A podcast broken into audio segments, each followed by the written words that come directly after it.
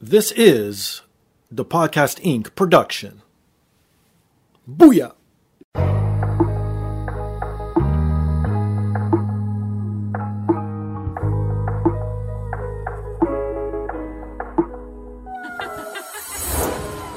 And now, this is the moment podcasting fans listening around the world have been waiting for. Coming to you, not so live from a listening device of your choice. It's time!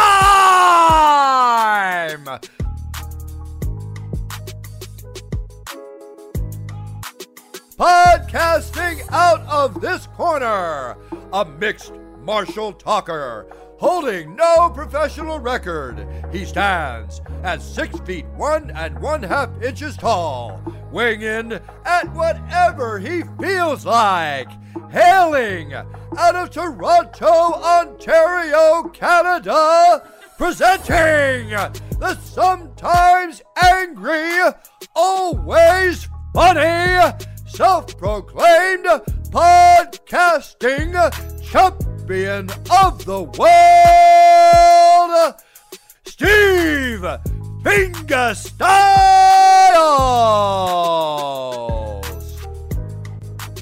So, welcome to another rendition of the podcast. I am here once again, always again, and brought to you by First Row Collectibles.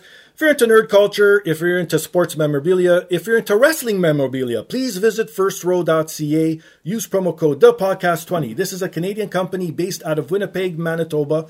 So obviously to all you wrestling fans, you know they have deep roots in wrestling. So please go visit them. They got signed wrestling figures, signed pictures, signed literally everything you need or want. Even in the sports world, even in comic books, they got it all. Visit them every day because they update daily. And if you're into nerd culture and comic books, you're probably into video games. If so, please visit bossfightbooks.com today for great books on classic video games. You'll find titles like NBA Jam, Silent Hill 2, and most recently upcoming Final Fantasy VI. Everything you see on their website is available in ebook and paperback format, so please visit them at bossfightbooks.com.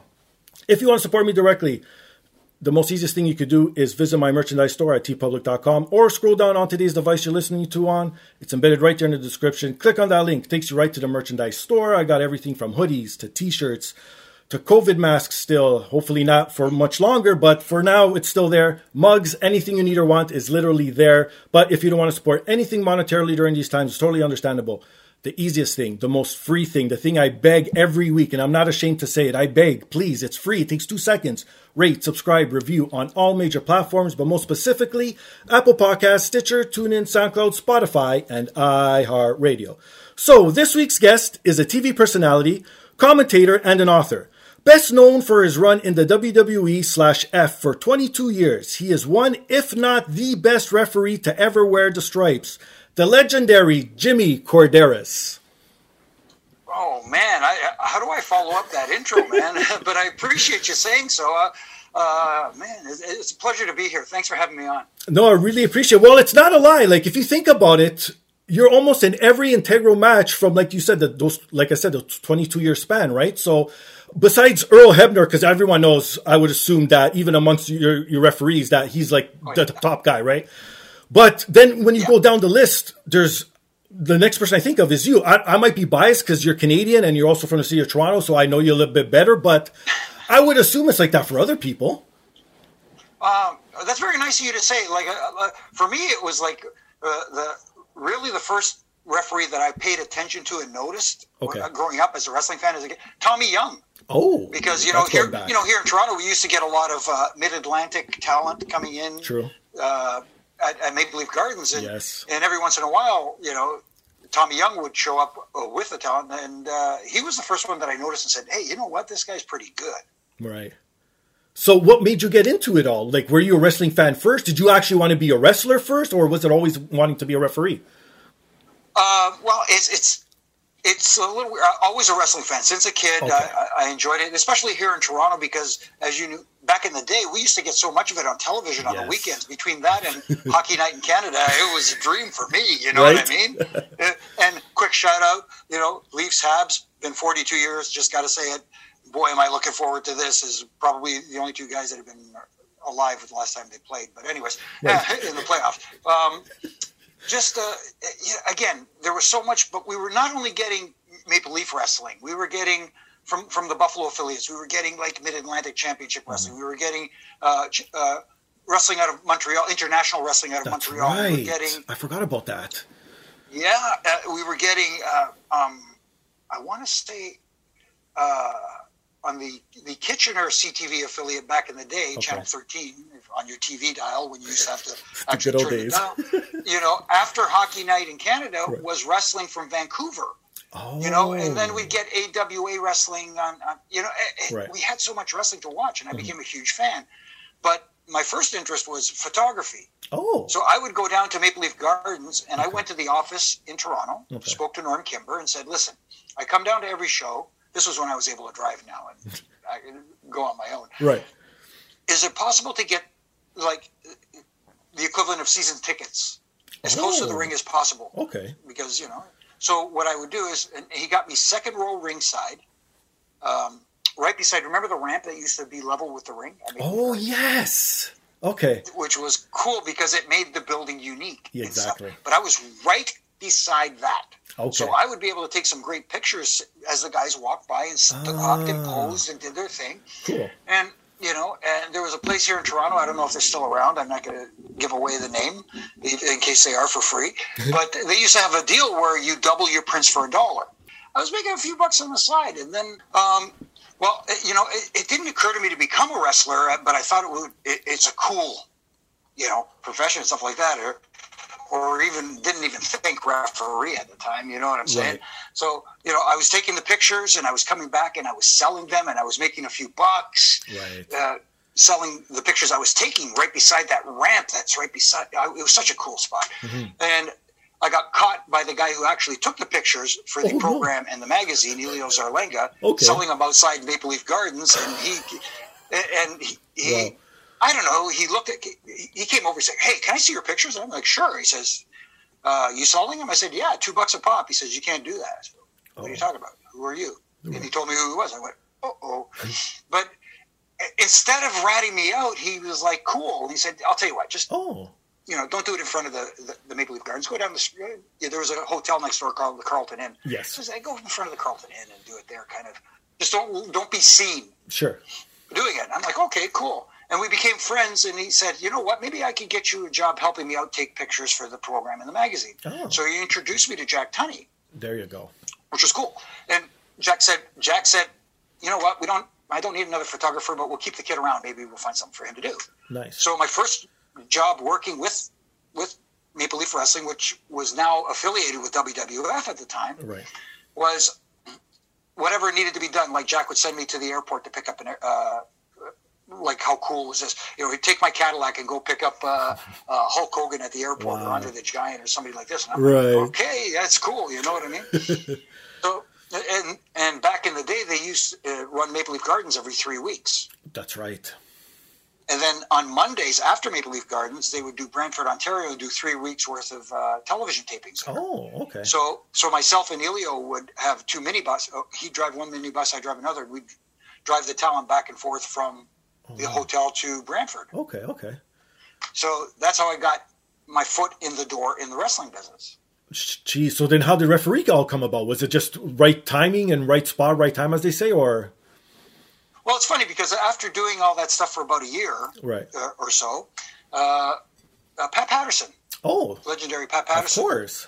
Uh, really, really, he was so cool. Anyways, he goes up to Jack. He says, "Jack, you know, we got the kid here. He's he's he sits around all day waiting for us to give him stuff to do. He says, why don't we use him? Maybe we'll make him a referee." And Jack says, "Well, do we want to smarten the kid up?" Oh. And and Pat goes, "What do you mean smarten the kid up? He sits in the locker room with the boys and he chats and he sees what goes on. Okay, says, well, might as well use him since he's here." Right. And, and and Pat turned to me and said, "You go out, get yourself black sneakers, black pants, hmm. a blue powder blue shirt, and a black bow tie, and carry it with you all the time." Wow. I said, "Cool," but I didn't know enough to ask questions. Ah, okay. So all I was doing was carrying this stuff around for for a few months. Wow, that's so cool. So it's not like you actually went to like a so-called referee school or learned. You actually learned on the job then. uh, it was definitely on the job because, like I said, I didn't know enough to ask questions, but I was trying Okay. to watch, you know, and pick up things. And Sure. and there was a, a house show in Newmarket, Ontario, Right. Okay.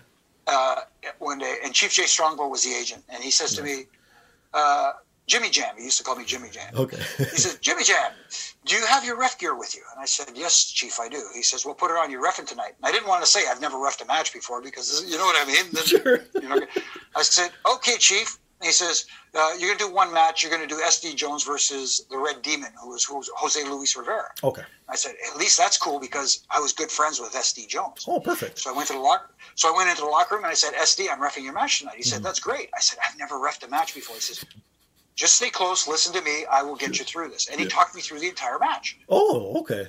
and and kind of broke the ice. And now I was realizing, okay, now I could talk to him. I could talk to the other refs and start picking everybody's brain, which is, you know. It, it, but that was the introduction, and it was so cool. No kidding. Well, like you said, you were in the locker room with the boys back then and all that. But until you got into the ring, what was the one thing that you were like, oh my God, these guys actually do this or that thing that you never expected to learn as, as a referee? Uh, uh, you, you, you always assumed that there was communication with the guys Right. in the ring, Sure. but you never realized how sometimes how subtle it is and stuff like that. But you pick up on little things, and and and you know some some guys, all it is is a look. Mm, okay. You know what I mean? All Sure. it is is a little look, and, and you know what they want. Right. You know, not everybody's like that, but it, it- Of course. but it does happen. But it, but that was one of the coolest things. And then that the other thing was that you know you have it in your mind that the match is put together, blah blah blah.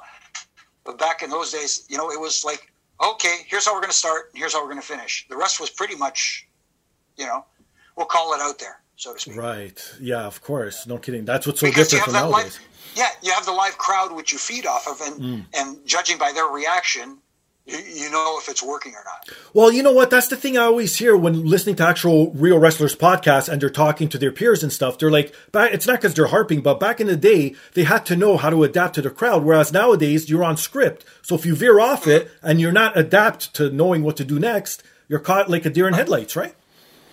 Yeah, a little bit. I, I, it, it was again part of the learning process, and, and why you know guys learn from the veterans, and the veterans will always tell you, you never stop learning in this business. You always be a sponge and absorb everything. Yeah, no kidding. Wow. So did you always ref in the WWE or did you go outside and venture anywhere else or was it always WWE from start to finish? It, it was well, it was WWE until 2009 when when we parted ways. Right. Uh, you know, um, and then after that, um, I made some appearances. I made like for ROH. ROH ran a show right. here, and, and I did a I did a special appearance for them, which was cool for me because you know I got to referee Lance Storm versus Mike Bennett, Oh, nice. which was a nice match, and Right. and and I was honored because the crowd there was very receptive and gave me a nice little ovation, which which uh, actually almost made me cry in the ring. Which Oh, there you go. Nice. Yeah, but but there's some some some local indie guys that I know, some friends of mine, Right. and every once in a while, I'll I, I would pop in for them. Uh, uh, Smash Wrestling was one of them, Of course, love Smash. you know, and yeah, and uh, and a few others uh, that I'd pop in for, you know, and just but nobody on like a, a regular basis. But you know, every once in a while, I'd I'd make an appearance here and there. Nice. Well, what I think, if I'm not mistaken, because everyone knows listening to the show, I have a horrible memory and I could barely remember. And that's why I love talking to people who've been in the industry for so long because then it makes me relive these stories because I totally forgot half the stuff you were telling me. And it's all just like flooding back to me now, right? But one thing, weren't you at the House of Hardcore when it was at, I guess, the Teddy's, the Sweaty Teddy? Yes, yes, yes, Okay. yes. Also did stuff for Tommy Dreamer as well. Yes, thank you for bringing that up. Uh, I also forget things. Too many ref bumps, I guess. I don't know. Yeah, and the reason why I bring that up because of the atmosphere. Like again, that was a raucous crowd. It was, and back then, it was there wasn't AEW or anything, so you saw all these top talent guys that weren't on TV that were just about to make that jump, or if they were not already on TV, right?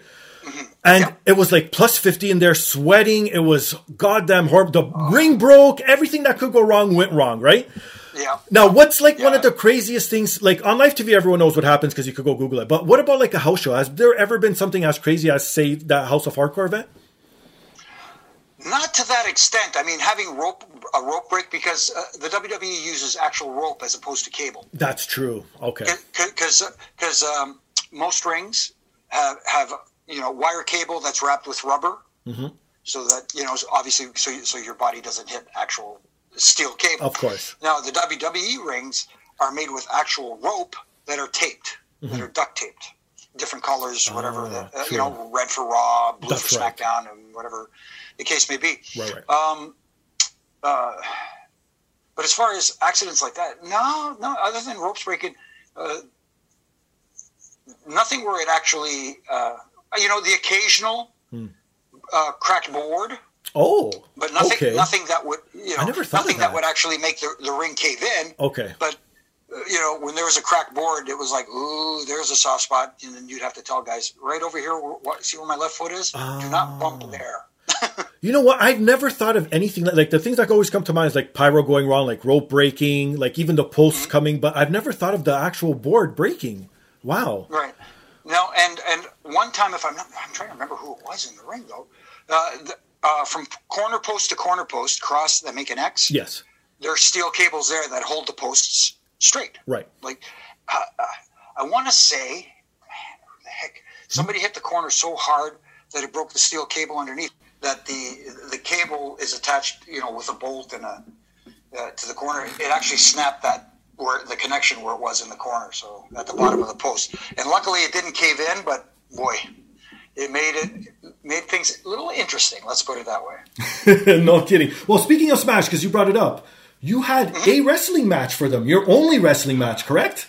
Yes, the only time I ever participated in a match, and uh, I did it for my buddies at Smash. Yes. And how was that experience? Were you even more nervous than, say, refing at a WrestleMania or something? Uh, believe it or not, uh, I don't know about WrestleMania, but I was extremely nervous because that was something I had never done before. Okay. I had never, you know what I mean? It always goes through your mind. It, would- be cool to have a match and stuff like that. And Sure. But uh, when I was approached about it by uh, Sebastian Suave, who's the head of Smash, Of course, former guest. Here's what I'm. Yeah, I, here's what I was thinking. Well, how do you feel about that?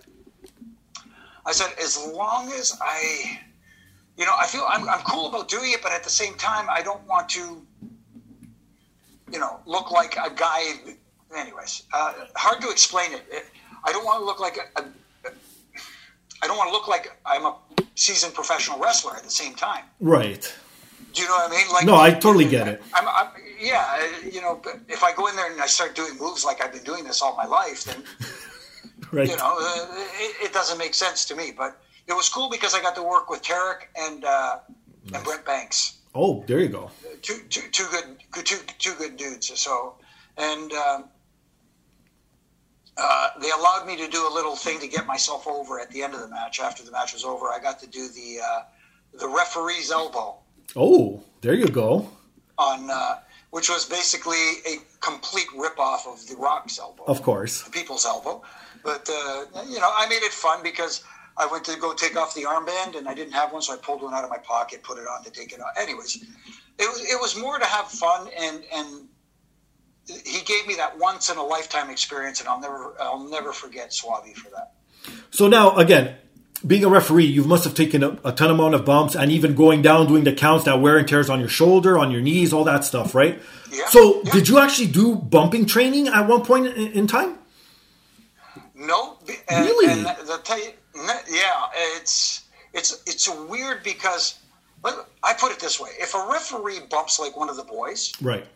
then he looks like he's a train. He's trained to take oh, bumps. Oh, that makes sense. The referee bump, the referee bump, in my opinion, and Right. a lot of other referees' opinion, should not look like he is trained to take bumps. Okay, gotcha. So, but at the same time, it's the, the challenge is to to do it in a way where you don't hurt yourself.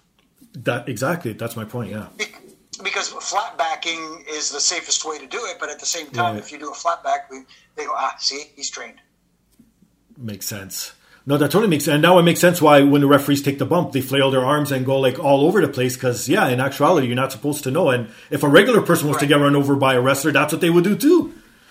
Probably, you try to you try to make it again, for lack of a better term, as real as possible without making it look like you've been trained to do it. So now I got to know too, and I'm sure it's out there. But for listeners who haven't checked out everything of yours, what's the worst bump you've ever taken? Oh my goodness. Um, it, it's going to sound weird, But Okay. two of them, I'll give you two. Sure. Uh, it one the, see, and this is from somebody who took the 747 from the one man gang, Oh wow. which is which is the front face suplex Yes. landing flat, uh, which was devastating. But I came out of that okay. I Okay. was still a youngster at the time, there but you go. a little while later. Um, was it was it Vader? Yes, it was Vader. I was doing a Vader match. with- He was wrestling Savio Vega, and he was beating up Savio threw him Okay. out to the outside. And I got and he headbutted me. Wow. Like he grabbed me and he gave me a headbutt. yeah, yeah. And he gave me a second one, and the second one was like, oh my goodness, I got knocked loopy. He threw me out of the ring, and I landed right beside Savio. And he get, he looked in my eyes and goes, "Stay here, don't move." Oh, so he, You could he tell I was kind of loopy from it. Yeah. And the other, and the other one that, that that I've talked about before is, and it's not Jimmy Hart's fault. Okay. WrestleMania four, Honky Tonk Man versus uh, uh, Brutus the Barber Beefcake. Yeah. Beefcake gets Honky in the sleeper. Right. Jimmy Hart jumps up on the apron. I go over to him. There's the distraction. I try to get him down. As he's about to get down, I turn around and he waffles me with the megaphone, Wow. which was fine. No problem. Right. But I want this is WrestleMania in my mind and my first WrestleMania. Oh, wow, I okay. want this to look good. Right. So I f- face plant, but my hand slip slid out Oh, no. and my chin hits the canvas and Ooh. I'm out. Like right. no ifs, ands, or buts about it. I'm Okay. out. You know, and don't remember anything until they got me to the back. Really? Ouch. That's crazy. Yeah. And it's funny that you bring up WrestleMania 4 as being your first WrestleMania because that's oddly enough what got me into wrestling was watching WrestleMania 4. That whole tournament oh, format and everything. Because, mm-hmm. like, okay, like I say I'm a long life wrestling fan, but I really started at around age 11 or 12 because before that, my brothers tried to scare me for some odd reason to watch wrestling. Like they'd force me to sit like as a two or three year old and I would just cry. They would tell me and it like literally scarred me seeing like these muscular men just colliding with each other to the point where I never wanted to watch it. As soon as I saw that WWF sign for like Superstars or Challenge on Saturday, I would run out of the room screaming. But then I watched WrestleMania Wow. 4 when I was a bit older, obviously, and then I was like hook, line, and sinker, and that's it. Yeah, It- it- it's amazing. Everybody has a different attraction to wrestling. uh, Who is a wrestling fan and different things. Uh, for me, it, it's the diversity of the character. I, I really gravitated towards the characters. Right. Yeah. And is that actually something you miss nowadays? Because everyone knows the glory days or the of the '80s, where we had all those gimmick wrestlers, and then after the Attitude Era, where everyone was showing the extension of themselves. Nowadays, everyone compares it to being cookie cutter. It's out of a factory. Or do you not think that at all? Well, I think there's a little bit of that, but at the same time, I think that's an oversimplification, if that makes sense. Uh, for me, what I miss today is tr- true heels and true baby faces. Gotcha. You know what I mean? Like you don't. Everybody wants to be that the cool heel. Yes. Like like a rock, like a stone cold. Nobody Yeah. wants to be that hated guy because you know I don't know if merchandise has to do with it. People want to sell their merchandise, they want to sell their T-shirts and stuff. So if you're a heel, technically you don't sell stuff. Right, if right. people don't like you, you don't sell stuff. Of course. But uh, I don't know. Is it because the fan has changed and they become more savvy to to the business? I or at least they believe they have. Let's put it that way. Right. But because everybody everybody reads these sheets on the internet, whatever. But that's what I miss the most. Is is mind you, I get that from a Roman Reigns Okay. True. because I feel like he, he's he's more like a traditional heel. Right. And when you look at AEW, you look at a guy like uh, uh, an MJF. There's another one. You're yeah. getting it from you're getting it from him. Uh, underrated Baron Corbin. Oh yes, there's a good one. Yeah, yeah. It's it, uh, so. But as far as baby faces go, it's weird because every time it almost feels like every time there's a. Uh, uh, now this guy here, here we go with this baby face. it's like fans are going, oh, they're pushing him down our throat. Oh, you know what? That's true. Yeah, I see. I, I wish. See, see, for me, I always I have this sit back and wait attitude. I'm, I'm Right. I, you know, I want to be entertained, Yes. and you know, and if you're being pushed down my throat, but you're entertaining me, I don't care. I hear you. Yeah, it's so true because uh, I'll be honest too. At first, when the dirt sheet started becoming famous on the internet, I was hook, line, and sinker too because I wanted to know the so-called Yeah. ins and outs of the business. Right? Even Right, even right. now, I still don't know the ins and outs, and I talk to wrestlers and people in, like you in the industry. Right? And it's not that, and I don't want to know because it's not for me to know. Right? But now I don't listen. I don't even listen to wrestling podcasts anymore. I don't listen to. I don't read the dirt sheets. I just watch and I talk to wrestlers now on the show. And that's where I get my gist of it. And I don't know if I'm wrong half the time in my opinions or not. So that's why I try and bring it up and whatnot. So. Look, uh, there's a difference between opinion and saying right or wrong. See, uh, I like that. Like I said, I like see, that. for me, okay, I grew up in the business uh, learning different things from different people. Right. And this is the way I see things. So, like when I do my little thing that I like do, I call my Reffin Rants. Right. It is based off what I learned, and a lot of people will agree, and a lot of people will disagree with what I have to say. Sure. And even even people in the in the, in the industry will say, "Well, I don't see it the same way because me growing up, this is the way I learned it," and, and that's perfectly fine, as long as. I hate to put it, simplify it like this. It isn't right or wrong if it works. It's right if it works. Right. You know what I mean? I see. and who am I? Who, who am I to say that's wrong if it's if it's making a company money? Yeah, no kidding. It's so true. And the other reason why I stay away from dirt sheets and all that stuff is I like to be surprised with wrestling. Like even when there's a pay per view and I can't watch it live, I mute my tweets. Like I don't go on social media just so I could watch the next day and see if there's someone who shows up, see if there's a title change, and not have to read it. Right? Exactly. I hear you. No, I absolutely hear you. I agree. Well, you've been in the ring with the who's who, so if obviously, I'm sure everyone's talked about like from Edge cashing in the Money in the Bank, from even the tragedy of Owen Hart, all that stuff. But what's one of your top five experiences of being, I guess, not because of the wrestlers, but because of something you thought you accomplished as being a, as a referee?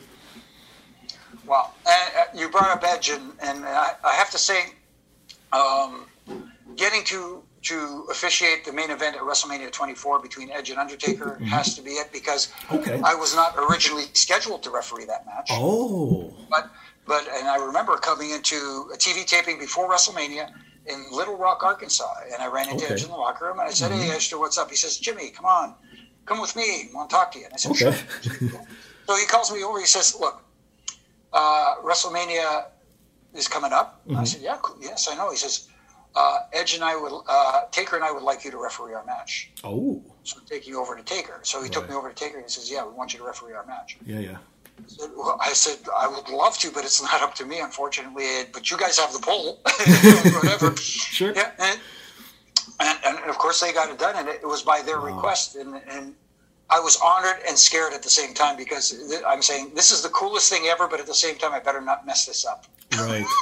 you know but uh, that ha- that's a great accomplishment, and uh, man, the fact that you know more times than than I, I, I want to brag about, um, just guys saying to me, you know, uh, so what do you need me to know? He said, you'll be fine. You know, this is here's the finish. You'll be fine after. Yeah, don't worry about it. Right. And them having confidence in me is what you know was satisfying to me. No, of course. And there's always one thing I always wanted to know too, as being a non wrestler, like even with managers or writers or whoever, are you guys treated differently from the so-called superstars, or, or do they treat you, or does management treat you guys differently, or is it all one big happy family? Uh, it's it's a little bit of everything. I mean, obviously, okay. you're not treated like the boys are treated or the girls are treated because you know they're the superstars, they're the talent, they're the sure. ones that make the money. Um, we kind of have I don't want to say it's cliquish, but at the same time, the referees kind of hang out together. Okay. We have friends, we have good friends that are the boys and the girls, you know, that, that we hang out with as well. It, it's kind of like a mix of everything. And uh, we're not really treated differently, but uh, we're expected to, to follow the rules, so to speak, you know, the, the, the quote unquote rules of the game. So even when you guys travel down the road, it would all be referees smashed into one car and all that? Not necessarily. Okay. I mean, like, um, uh, you know, it, it, would alternate. You know, sometimes you just get your group. Now, for me, because I was not only a referee, but I was also part of the ring crew. Mm. You know, the guys guys would not wait around until after I was done okay. setting, tearing down the ring and stuff sure. like that. So, um, usually the car would be myself, uh, Tony Chimel, a lot of times Mike Chioda. Okay. Yeah. And uh, and uh, Larry Heck, who is a trainer, okay. because he would have to stick around too for a while. So mm. it's kind of like we became our own little clique, so to speak. Now I got to know too. Before cell phones, what the hell did you guys do to entertain yourselves on those long trips? Oh, just put on the radio and tell goofball stories and, and just talk. We actually talk to each other. How crazy is that idea? I know, Ama- amazing, huh? So now the other thing I want to know too: who's the person or superstar or whoever yeah, you've been in the ring most with or refereed most? Do you even know that? Oh, I couldn't tell you for the life of me. I Really? I- Okay. I, I have been honored and privileged to have refereed some of the greatest names ever in this industry. Man, the, course. the most. Man, I couldn't tell you. I, I really, really couldn't. And now, as a referee, do you prefer refing tag matches or multi-man matches or just single one-on-one, or what's easier? Uh, it depends on who's in the match. Oh, okay. I, I'll be honest with you. Like a single match, I loved working with Eddie Guerrero, and especially during that lie, cheat, and steal era. Oh, man, because it was fun. Yes. Because the other thing I say about referees, referees uh, should be invisible until they need to be seen. Thank you. You know what I mean? Yes. They shouldn't be a distraction. You shouldn't be saying, "Hey, look what the ref is doing over there," when something else is supposed to be you're supposed to be focused on. Uh, unless the spot calls for the referee to be noticed. You know what I mean? Sure. That kind of sort, that sort of thing. And I always tried to to, to, to do that, but then I'd be in matches with Eddie during that lie, cheat, and steal era, Yeah. and and sometimes you would be brought out of the shadows a little bit Okay. and it was kind of cool, but at the same time, it was like, okay, now the pressure's on. I got to uh, look, not look like I'm performing here, so to speak. Yeah, no, okay. Well, because I, I wanted to bring this up too, because nowadays, well, this is WWE I'm speaking of, because AEW does a great job of highlighting the refs, but you don't even know, no one referees names, they don't even highlight them, nothing, no spotlight, nothing. Where back in the day, you knew every referee's name when they stepped in, Right. like in the ring. Now, do you prefer it that way, like you said? Is it better to disguise them that way, or do you like a little bit of personality? Um. Okay, this is going to be hard to explain because uh, uh, I have an issue with the, the referees being kind of ignored in the WWE Okay. and, and no, na- nameless, Yes, so exactly, to speak. yeah. But at the same time, I think the referees in AEW overdo it with getting Oh, themselves a, okay. a little too much Okay. noticed, if you know what I mean. Uh, Sure. um, a, a little too much. I, I won't. Again, I'm not going to Yeah, call no, them out by name, but No, you don't have there, there's one in particular there that uh, just oversells everything. Mm. Like, you know, every time there's a huge bump or something like that, he sells it like he was the one who took the bump, Oh, I see what you're saying. Okay. and and that's way too much. Uh, but at the same time, it, you know, you can get just as much mileage out of a slight facial reaction. Mm-hmm. You know, just a small a small movement or whatever. Instead of like if somebody gets hit hit in the shoulder, you don't go you don't go like this. You don't go, uh, oh my god, he got hit in the Oh, shoulder. Why are you grabbing your shoulder? You know, all you have to do is like, ooh, that hurt. You know, but I, I, there, there's a happy medium there somewhere. It's okay to say referee. Um, referee Charles Robinson. But everybody knows who Charles is. Of you know course. what I mean, but you know, referee uh, Daryl Daryl Sharma, uh, who's in NXT. You know Yep. what I mean, or Jason Harris or whoever it may be. It's okay to mention their name, so but you don't have to overdo it. It's it, I used this reference uh, a little while back. you don't know the name of the Sunshine Band, but KC needs them. Ah, I like it. There's no, there's no, there's no, uh, there's no music without the Sunshine Band. right. You don't know each individual name, but there is no KC without the Sunshine Band. Now, how about favorite gimmick match to referee? Ooh, that's interesting. You know, um, you know what? For for from a personal standpoint, I, I would have to say sometimes uh, the uh, it sounds boring, but the, Okay. the cage match. Okay, sure. especially considering it, it, where the where the rules are to escape the cage because Okay. you're the outside, you're manning the door, Ah, and again, you are not a focus. You're not in the middle there and I stuff like like, that. yeah. You know, you're you're kind of in the background. You're the sunshine band, but uh, I, I think I like that best because. You know, when they're climbing over, you could kind of make your way over to the side where they're climbing. If they're trying to, you motion to the door, you open the door. If, you know what I mean? You can do your little things there, but you're not in the ring actually being a distraction. It's the focus is completely on the talent. now I got to know too. What, what's better, the old blue cage or the new steel cage?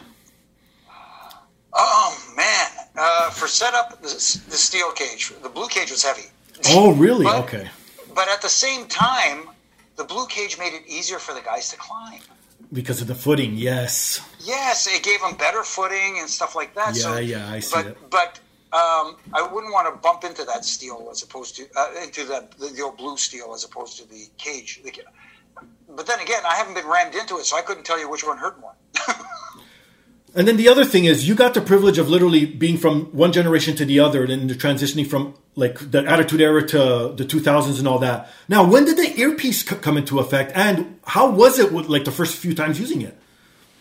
Um, it was cool. I mean, it was a cool except because be, before the earpiece, we used to get signals from the timekeeper at ringside. You know, he'd flash Ah, like okay. five minutes, four, Sure. three. Okay, and okay. then you, you know, if they needed to go home, you know, he'd put the pencil in his mouth. Oh. you know, it's like okay, that, gotta go home. Okay. He'd look over and say, "All right, guys, gotta go home." Right. And then, uh, man, when did the earpiece come in? I want to say mid mid nineties, uh, somewhere around there. And it, it was cool because now they could count you down, and you didn't have to, you know, go out of your way to look over, like, especially trying to look at the at the at the, the timekeeper at ringside when there's a cameraman at ringside blocking your view. now you got to try and look Oh, around him to see right. the signal is stuff. like- So now they're talking to you, and at first it was cool because it was just okay, six minutes to go, five to go, four to go, and then it became a tool. Oh, tell them to do this. Oh, to do oh, that. right. Tell them to do this. That's And what I now it's figured, oh, yeah. God. Now I got to discreetly pass these messages along, and but which was fine. I didn't have an issue with it. But Right. it, sometimes, sometimes the guys would be, you know, like, okay, stop, stop talking to us. Stop telling us what to do. And I said, it's coming from the back. It's not from me. I'm not telling you. What, you know what I mean? That's so. Who who who would be usually on the other end of the earpiece? Well, Gerald Brisco usually manned Gorilla, but Okay. the, the the agent for the match would sit with him. So sometimes it would, the agent would grab the mic and just say, "Hey, tell him to, to get to this spot. Tell him to, to hurry up and get to this, Right. uh, whatever. Go to the heat, you know, so whatever the case may be, you know." And how many times would you have to guess, just on general, would um, they reverse or switch the outcome of the match midway through? Oh, nah, um, Not much. very rare, very Oh, rarely okay. have I ever had that happen. Very rarely. Yeah, because that's what I was always I wondering too. I couldn't even give you, yeah, to the point where I couldn't even give you a specific instance where it happened. And the other thing too, I always wanted to know, and I'm sure it's happened to you too. When you when you're about to perform and count the last three, and you know they're supposed to kick out, how many times have you followed through, or have you done anything to not follow? Like, and what's your stance on all that? Uh, we were told. I mean, like there had been some instances where you know you kind of fudge the, the count when they're supposed to kick out and they don't, Okay. and and and you kind of like whatever stupid move you do to, to try and cover it up. Sure. And Vince Vince McMahon himself told us, listen, if they don't kick out mm-hmm. before your hand comes down for three, that's on them, not on you. Oh. As long as you keep your count consistent, Okay, gotcha. That- That's not on you. That's on them. It's on the talent. So, you know, I, I had one instance. I go, who did I count out? My goodness, see, my brain is just. I remember counting somebody out, and we got to the back, and they said, "You- "That wasn't the finish." I go, "I know." Then why'd you count me out? You didn't kick out. Ah. Yes, I did. Then they went back and watched it, and he goes, "Oh, you're right. I didn't. Thank you." now you, you brought it up too when you first were refereeing. You were always scared to mess up. Now, have you had any serious mess ups, and even on TV? Um, yeah, I wish I could. Again, uh, I'm human, you know. Like I make mistakes, and, and Right. um, oh, I do remember one uh, one time where I messed up. Um, it was it of all things, it was Edge versus Shelton Benjamin in a match Okay. on TV, and the, the the finish was really a sunset flip out of nowhere. Edge sunset flip Shelton Benjamin out of nowhere Sure. and and I count three. And for some reason, when I was counting, I didn't think that was the finish. Oh. So as I was coming down for three, I saw he wasn't kicking out, and I was like, it, it- it was almost like a little hiccup hesitation kind of Right. thing. But you could tell I, I, I double clutched. Let's put it that way before hitting 3 Mm-hmm. And you know, we got to the back, and the agent for the match says, "What happened there?" And I said, "I, I just had a little hiccup. That's all." That's all. I, that's how I explained it. Mm-hmm. I didn't want to tell him I completely forgot the finish because that would have got so much heat. But I forgot the finish. Oh my goodness, that's so cool. Yeah, it's so nice to hear these type of stories. And you, obviously, you put out a book, And you said you, your memory's not the greatest like mine. So what is your book all about? Is it just stories from the road, or is it just what is it? It's it's a little it's a little bit of everything. It's how Okay. I excuse me. It's how I started, how I got into the business. Stories from the roads uh, throughout the years until um, leaving WWE in 2009, early 2009, and some stuff afterwards. Uh, getting you know, transitioning into um, television and uh, being an analyst with first the Score and then Sportsnet, and Right. uh, right after wrestling, it was called originally, then became Aftermath, morphed Yep. into Aftermath, and and uh, that journey as well. And thank you to, to Arda Ocal and of course Renee Paquette for yes. for for for getting me started in that. But mostly Arda Ocal because it was him and I that did the the Monday night radio show right after Raw Mm. live on you know so.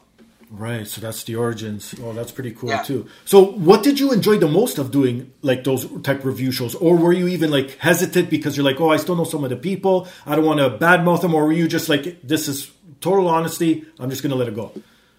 That was the hardest part Okay. to do because you are friends with these people. And, That's why. And I, again, it's not meant as a shot at anybody. It's just a critique. Okay. Is all it is. You know what I meant? And, and and that's what I had to learn most of all.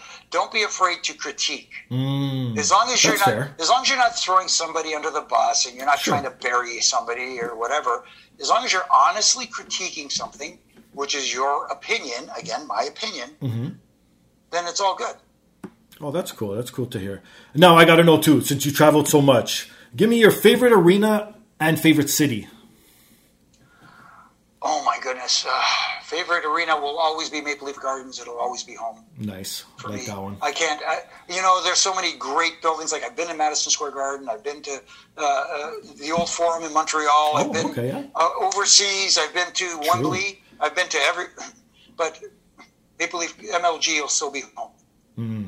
And, and, and always be my favorite place. And, uh, um, what was the second part of that? See, see how the brain works. favorite cities. Favorite cities? Excuse me. Oh, my goodness, they're so good. See, I, I see. I like Australia, okay. Melbourne. I like I like Melbourne, Australia. Uh, But the airplane, I don't know how you guys used to do those long treks. Uh, God bless you guys. I could never. Like I, I like I don't even want to go to Hawaii. My wife's dying to go, and I'm like, that's too far for me, man. one, once you get hit the hang of sleeping on the plane, it oh, becomes okay. yeah, That makes especially sense. on those long trips when guys aren't keeping you awake. That is, Of course. yeah. And how about ribbing? Were you a part of any of those old school ribbings? Did you partake yourself, or were you just nah? I'm staying away from all that. Um, I did. I very rarely rib people because if you rib, you're going to get ribbed. But Ah, good yeah. I've been Good ribbed point. on a few occasions, and, and of course the legendary Owen Hart. I've been ribbed by him as well. Nice. Uh, you know, he, he was a classic ribber, and none of his ribs were harmful, though. You know, that was the best part about it. He was his were funny. Gotcha. Yeah. yeah, that's that's what I always It's share. almost like an honor. It was almost like an honor. Oh, Owen got me. How cool! Well, I don't want to bring up too much about Owen, but the one thing I want to know about the whole Dark Side of the Ring documentary and all that that comes out. Do you enjoy these type of so-called documentaries that come out unveiling all this stuff, or do you just take it as like a fan and just sit back and, and watch it? No, I, I'm glad they do them. Like I, like I said before, as long as the truth comes out in them, as opposed to Okay. trying to purpose, as long as you're not purposely trying to again throw somebody under a bus or Right. bury somebody, and you're just just being honest in these things and telling an honest story, I'm okay with it. I don't have an issue with it. Oh, that's cool to hear. So, what are some of your favorites that you've watched? I'm not saying just Dark Side episodes, just in general that you think anyone should watch. Oh man! Uh, of course, um, the one you mentioned. Um, uh, the, the latest A and E ones, A and E documentaries that are on now. Oh, I okay. really enjoyed. I, I really enjoyed the Piper one. Okay. You know, I, I getting because I knew Roddy. You know, Right. it, it's funny because the ones that get to me are the ones that, the guys that I knew well. I knew Roddy well. I knew uh. Mm. Randy Savage well. I knew. Uh, uh, I know Steve Austin pretty well. You know, so Right. getting to see these things and then and, and getting to see some of the stuff and you go, oh, I forgot about that. oh my goodness! I, oh, look at that! I, Wow. Oh, I totally forgot about this. Yeah, that's pretty cool. Okay, so before we get to the weird story of the week and we wrap this up, I I just got to know some personal stuff about you. What's some of your favorite movies and TV shows? Oh my goodness! favorite TV shows. Uh, I was I was a big fan of The West Wing. Oh, okay. Uh, yeah, uh, that was one of my favorite um, shows. Oh my goodness! But I'm an old school TV guy. Oh, so am I. That's why I'm asking. You, you know, like uh, you, the old Dick Van Dyke show. Okay, now that's going a little too far. Yeah, no, but I love that show, and Right. I, you know that. You know, I, shows that wouldn't fly today, like All in the Family, I thought was was funny and stuff Right. like that. Um, man, uh, and other than that, you know, I, I was a big hockey guy, and I had to watch my Leafs. You know, uh, no, I don't watch them as much now, but uh, I will during the playoffs because you know, hey, it's been since 1967, and I got my fingers crossed. See, unfortunately, now I got to break it to you, Jimmy. Sorry, I don't know if you're going to hang up on me, but I'm not a Leafs fan. I've been a Penguins fan since the day I was born, pretty much. And as soon as I saw Lemieux play for the first time, to me, that was something special. To see someone that big and that looks like he's someone that shouldn't be that big, able to stick handle and pass and do everything. Like, if you look at him in stature, he should have been one of those checkers, one of those grind. Like, you know what I mean? But I don't know. There was just No, something about you. him. No, I absolutely no. There's nothing wrong with that. Absolutely nothing wrong with that. We'll see you in the finals. That's right, because this season that they're on opposite sides. Yes, you're right. Yeah, yeah. Well, that's pretty cool. Okay, now how about favorite foods?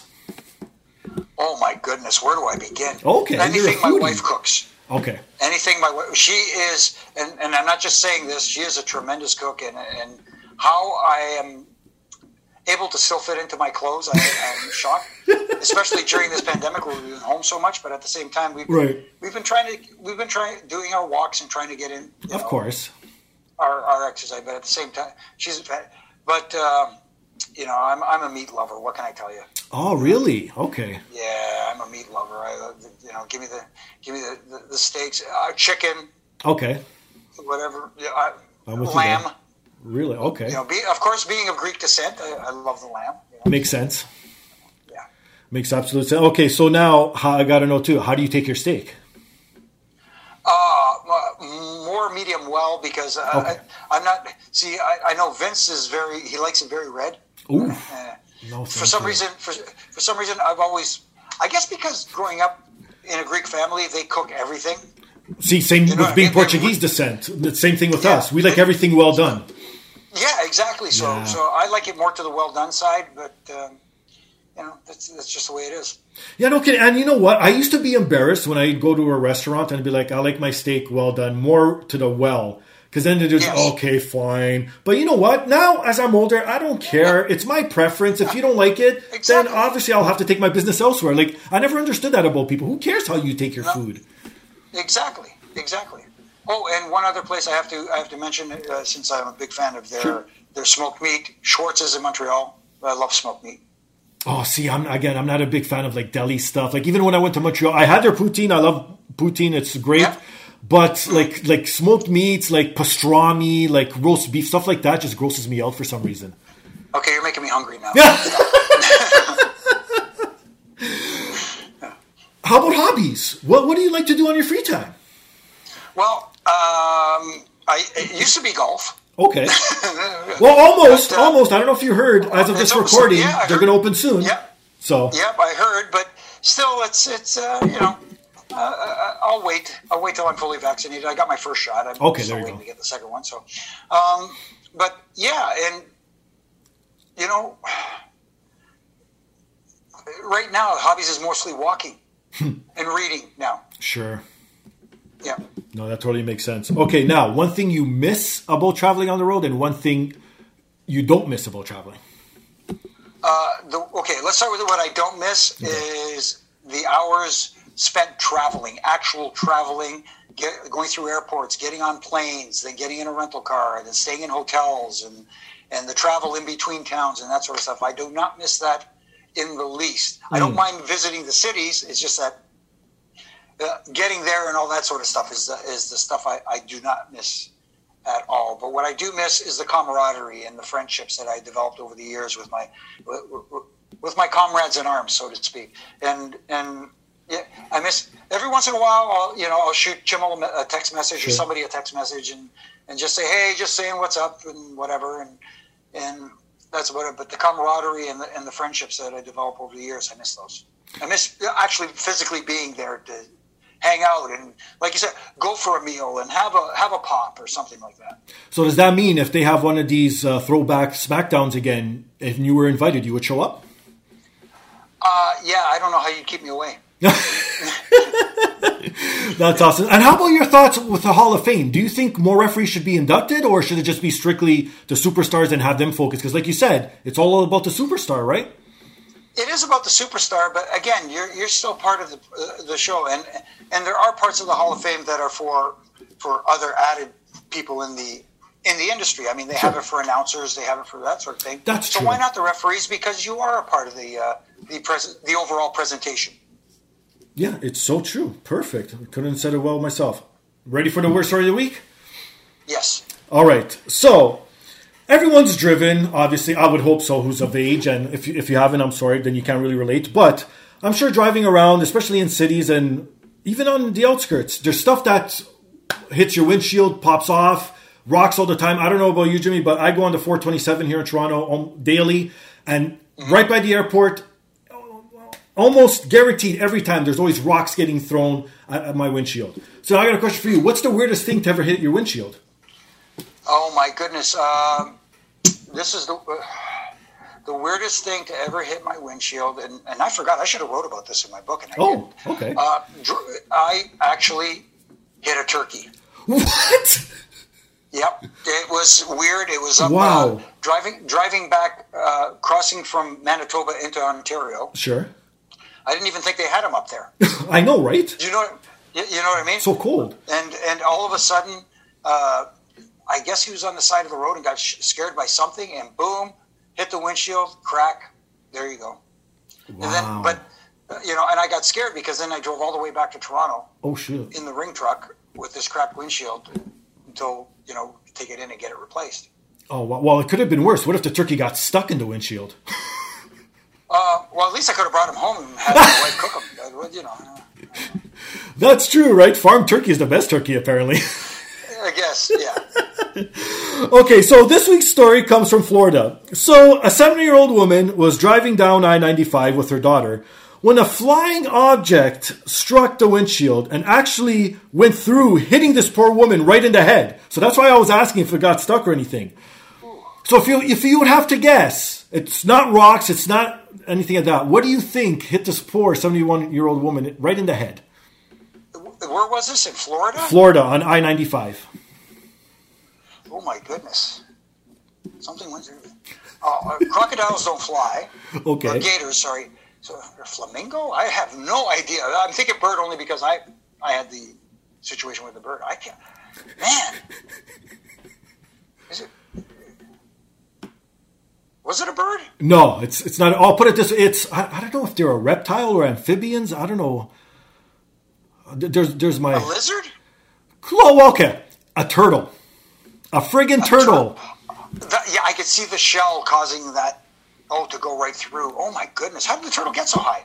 Well, that's the thing. They were saying that the turtle must have been crossing the street and it got clipped by another car, like you said, with the angle. Flipped up. Flipped up, flipped up. and then went right through a windshield conked this poor woman right on the forehead where she had to get oh. she had a gash and everything. And then in the end the turtle survived. The turtle's fine. Everything's fine. The woman had to change her windshield and all that but i guess in the end it, it was an all right story. Oh, oh my goodness. I'm glad she's okay though she'll, she'll, she'll have a, a turtle phobia for her life though so now here's here's my cheap, uh, I guess, old man joke. So what do you get when you when you when the turtle crosses the road? You get hit in the head by it. oh my goodness! Hey, you know what? Uh, I'm famous for bad jokes, anyways. And if you you read my book, Edge will mention that. So because he, he, wrote the foreword to it. Oh, okay. Yeah. So and uh, he he's actually labeled it bad Korderas jokes. so well, there you go. Well, Jimmy, I really appreciate you coming aboard today. It was a pleasure. It was an honor. Thank you very much, sir. If you want to plug your socials, anything, anyone, anything you want to plug, floor is all yours. Okay. Uh, well, like you said, I am on Twitter and Instagram. On Twitter at Jimmy Korderas. On Instagram at Real Jimmy Korderas, because apparently somebody else stole my name or something Really? like that because it wouldn't take. Oh I don't know. It- God. It just I had to add the real to it because it wouldn't take Jimmy Korderas. But Okay. I'm there. Um, I'm also got my Reffin Rants that I do daily on Yes. my uh, social media accounts, and I also have Reffin Rant T-shirts available Oh. at ProWrestlingTees.com slash Jimmy the Ref. And of course, if you haven't purchased it yet, you There can uh, purchase this book, The Three Count My Life in Stripes as a WWE referee, um, which chronicles my year. And what I'm hoping to get soon, Hmm. and thank you to the wife for bringing these up, is this is the Nice mugs. that's what now that's what's on the t-shirts, but I'm looking right. to get coffee mugs too. So hopefully in the future they will be available to you, anyone who wants them soon. Nice. And I also want to say thank you for having me on. It was a pleasure to chat with you and just have some fun and reminisce. And it was cool, man. Really appreciate it. And for myself, you can find me on Twitter and Instagram under Fingastylz. You can follow the podcast on Twitter, dapodcastdap. Email us your thoughts, suggestions, comments, anything you want to get off your chest at dapodcastdap at gmail.com. Rewind to the top of the show. Support those fine sponsors because if it helps them out, it helps me out. And again, please, most importantly, rate, subscribe, review on all major platforms. Now, before I let you go, one last thing. You brought it up, the Reffin Rant, obviously. I wanted to touch on this quickly. How did this all come to be? And I love the idea of it being a quick 15 to 30 second rant on social media. So in and out, that's it.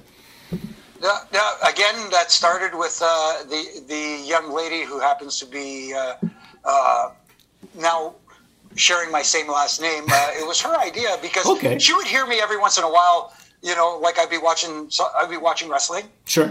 on television, and she'd Right. be on the computer doing her stuff, or doing her, what she needs to do. And I would say something, just blurt it out. She goes, "Well, why don't you do that? Why don't you why don't you do that on social media? Just you know, like I said, yeah, but uh, you know, you can only do it. So I, I, we kept it to under a minute. Right. That's all. A quick because you know people's attention spans these days. So she, you know, we need a name for it. We need a name for it.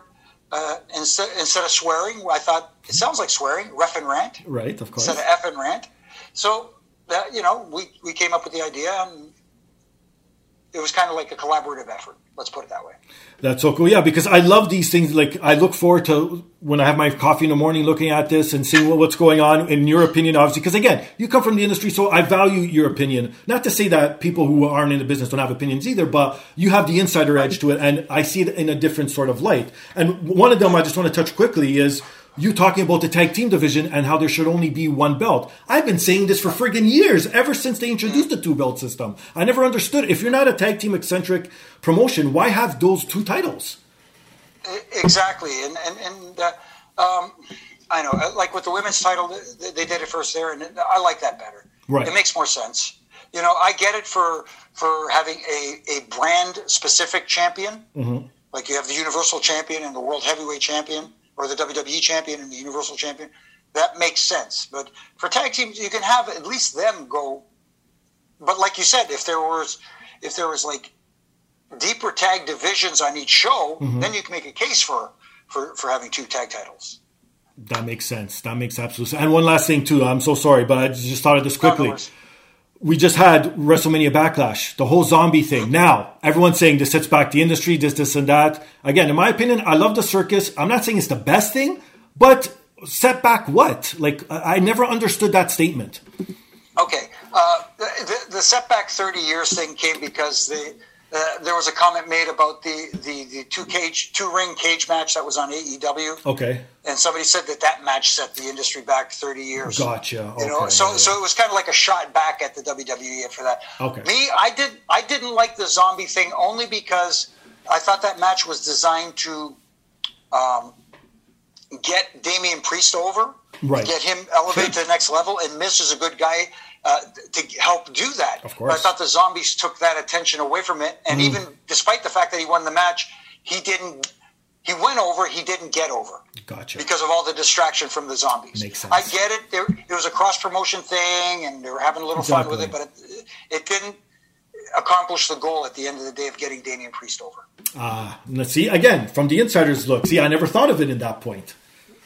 And there you go. So that's why you guys got to check out Reffin Rants every day. Exactly. That's what I do. And on that note, he's Jimmy. I'm Steve. This is the podcast. Peace.